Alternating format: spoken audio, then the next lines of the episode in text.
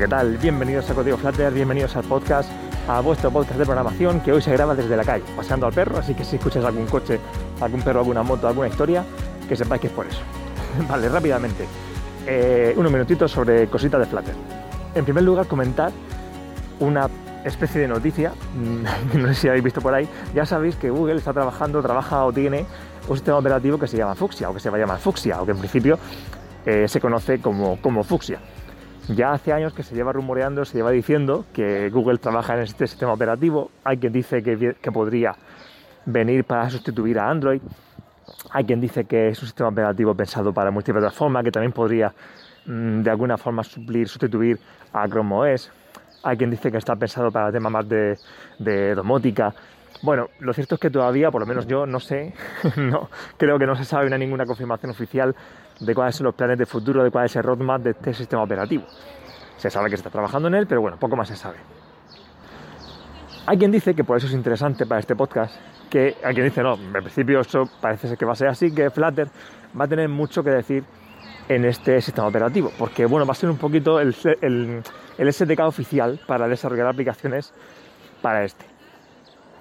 Hasta ahora, eh, pensando en, nosotros como, programadores, como freelance, como, bueno, como empresarios, como trabajadores, si queremos vendernos como profesionales especializados en Flutter, pues hasta ahora tenemos que em, luchar un poco la idea de que el Flutter es una alternativa, una opción para desarrollar aplicaciones en Android, en iOS, bueno, y en bueno, ahora hay muchas más plataformas, ¿no? Pero si el día de mañana hay otro, otra porción del mercado, un grupo de, bueno, una serie de fabricantes cuyos móviles llevan eh, fucsia y Flutter es la opción para desarrollar sobre fucsia, pues mira, ahí directamente no tenemos que explicar nada. O sea, hay gente que va a necesitar desarrolladores Flutter porque es lo que se va a utilizar para cierto mm, grupo de dispositivos. Así que es una muy buena noticia. Si el día de mañana hay dispositivos que, que usan Flutter de forma oficial, pues habrá quien busque en Google, necesito un programador Flutter o Infojobs o donde sea. Así que bueno, pues es interesante. Ya no es necesito un programador Android y bueno, pues hay quien dice que usa Flutter para esto y también funciona. Bueno, ahora directamente Flutter va a ser conocido por la gente no técnica como una especie de requisito para cierto grupo de programadores que, bueno, pues mm, haga falta este, este conocimiento. Esto todo es un poco suponer, ¿no? Porque no sabemos nada. Realmente esto es lo que se va diciendo, bueno, a saber, a saber fucsia para qué es, a lo mejor es para... Es que no tengo ni idea, puede ser para televisión, es que no tengo ni idea. Lo que sí parece ser es que hay un dispositivo que se llama Google Nest, no sé si lo conocéis, si lo conocéis es como una especie de, Google Home pero con pantalla, es como una especie de, una especie de tablet mm, despertador, por así decirlo, es como una especie de, bueno, sí, de tablet light, como Google Home pero con pantalla para poder decirle, oye, Google, tal, eh, muéstrame el tiempo que va a hacer, o enséñame unas fotos, o bueno, tampoco lo he probado. Pero parece ser que, hace, em, que la próxima generación de Google Nest, esto buscarlo en Google porque yo no sé exactamente la noticia, ¿vale? Esto es lo que me suena a mí de lo que he leído en Twitter. Pero bueno, que por ahí va la cosa. Que la próxima generación de este dispositivo lleva ya Google Fuchsia. Yo no he encontrado en ninguna página de Google, de desarrolladores, nada que diga, efectivamente, Google Nest lleva Fuchsia y podéis desarrollar aplicaciones para Google Nest de esta forma. No he visto nada así. Lo he visto en páginas más tipo, bueno, pues páginas tecnológicas que anuncian siempre, bueno, que siempre llevan noticias de móviles y tal, pero no he encontrado yo, no significa que no exista, no he encontrado una confirmación oficial ni nada oficial sobre esto de parte de Google. No lo sé. Igual sí, pero yo no lo he encontrado. Pero bueno, eh, me interesa. Creo que si se dice tanto es porque será cierto que este que este dispositivo tiene fucsia. Pero no sé hasta qué punto eso es a lo mejor una pequeña prueba, a lo mejor es una versión mm, primaria del sistema operativo en este dispositivo es tan sencillo para, para probar, para ir probando cosas, no lo sé. A lo mejor todavía tampoco está abierto a, a, desarrolladores para que hagamos cosas, no tengo ni idea. Pero me parece interesante, que ya empieza a asomar la cabeza y eso significa que si es así, pues empezaremos a saber más cosas. Y yo tengo la esperanza, me gustaría ser una gran noticia, que este sistema operativo sí es cierto que utiliza Flutter para desarrollar sus cosas, que se popularizara, que se utilizara en cada vez más dispositivos y eso implicaría más ofertas de trabajo para nosotros, así que estupendo. Más cositas. Eh, noticias aparte. Esta semana eh, voy a empezar una nueva app, si Dios quiere, y eh, como siempre, pues me encuentro en la ante la decisión de elegir, pues bueno, pues algún framework, de elegir un, sistema para, eh, bueno, pues una, arquitectura o un sistema para controlar el estado de, los widgets, de gestión de estados. Aquí la historia siempre es, mira, ¿qué hago? ¿Utilizo blog o utilizo provider, no? ¿Vosotros qué pensáis? ¿Soy más de blog? ¿Soy más de provider? ¿Los habéis probado? ¿Qué pensáis? Yo eh, dejo aquí abierta la pregunta, por si alguien quiere decírmelo y ayudarme. Eh, si me buscáis en Twitter, me encontráis y si me decís vuestra opinión, eh, la agradeceré.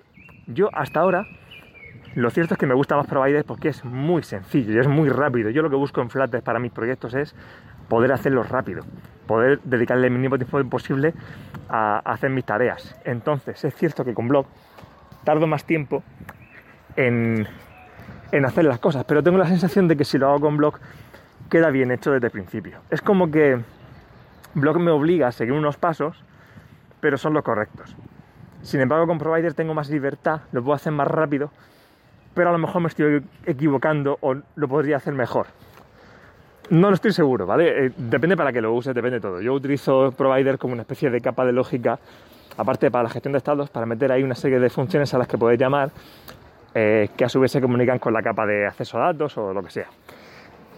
Pero, eh, bueno, lo cierto es que hasta ahora lo que estoy haciendo es utilizar providers para mis cosas, porque es más rápido para mí, me encuentro más cómodo y aparte, como siempre, creo que tiene mucho más potencial del que yo eh, utilizo. Creo que tengo margen todavía para aprovechar provider. Y Block lo he utilizado en algún proyecto para algún cliente, porque creo que es un proyecto a lo mejor que puede ser más eh, complejo a la, hora de, mantenerlo, que puede entrar a jugar más desarrolladores aparte de mí, que a lo largo del tiempo, pues, eh, pues eso, pues otra gente la podrá, podrá, mantener esa aplicación. Y creo que utilizar Block es una especie de utilizar, me quedo más tranquilo porque creo que es como un estándar, ya no de sistema de gestión de estados, sino de cómo hacer las cosas, ¿no? Si yo meto ahí un blog que tiene sus estados, sus... sus... yo te diré. Estado y eventos, eso era, que tiene sus estados y tiene sus eventos, yo ya los defino, como que queda todo muy bien definido, muy bien puesto y, es un lenguaje que otro programador puede entender. No es que cuando venga alguien tenga que entender cómo he decidido yo hacerlo, sino que si le digo utilizo blog, ya puede saber cómo he gestionado la lógica y el estado de esa aplicación.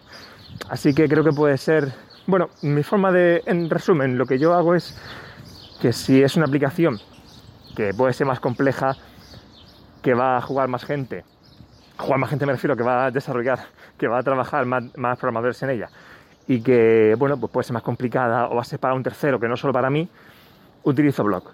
Es como utilizar un patrón eh, más oficial, más estricto a la hora de hacer las cosas. Bueno, me quedo más tranquilo porque creo que está todo mejor estandarizado, por así decirlo. Y Provider lo veo más ágil, más libre y lo utilizo para mis proyectos. Porque lo veo, pues eso, me encuentro más cómodo con él, creo que hago todo mucho más rápido y a mí me gusta más. Esto es lo que yo hago. y luego también, aparte, quería comentar la reflexión al aire de no utilizar un patrón porque esté de moda, no utilizar de repente si yo tengo una aplicación, que yo lo he hecho y a mí me ha pasado y por eso lo digo, si estáis trabajando con una aplicación, si ya tienes una aplicación medio terminada, avanzada o, o ya en marcha, que utiliza una arquitectura concreta, un patrón concreto, o ningún patrón, ninguna arquitectura, simplemente de la forma que vosotros habéis considerado y va bien, no la cambiáis. O sea, no de repente anda. Parece que todo el mundo habla de blog, de, de KX, de provider, de lo que sea, de que salga mañana.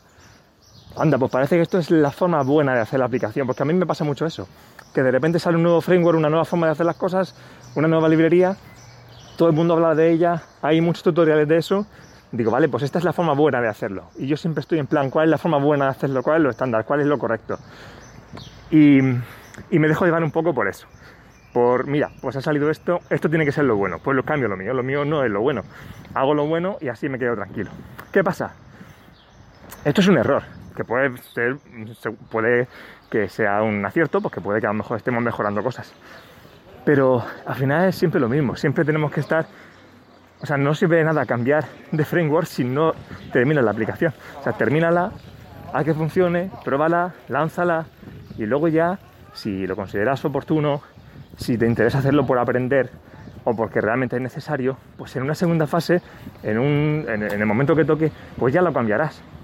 O en un proyecto nuevo que empieces, pues sí, prueba a utilizar otro framework, pues probarlo para ver qué tal. Hay que probarlos todos para ver con cuál está uno más cómodo, eh, cuál es mejor para cada ocasión. Pero no refactoricéis por moda, ¿vale? Probar frameworks, probar cosas, pero luego pero lo más importante es que terminéis aplicaciones y las publiquéis. O sea, no vale de nada. Sí, para aprender, está, claro que sí, para aprender está muy bien hacer todo, pero no vale de nada hacer 500.000 aplicaciones, empezar 500.000 aplicaciones, refactorizarlo todo, hacer el Clean Architecture del siglo con el blog mejor puesto lleno de test, si no sacamos la aplicación al mercado. O sea, ¿de qué vale hacer la aplicación más correcta a nivel de código, perfecta, impecable? Va, todo ahí con. Va, estupendo si luego esa aplicación no sale nunca a la luz y no nos da ni un euro. Que no es que el dinero sea aquí la historia, ¿no? Pero, pero lo importante es que la aplicación sea correcta, que funcione, que tenga un buen código y que, y que saque la luz y que sea terminada y que, y que bueno, pues, pues eso, que alguien la use algún día.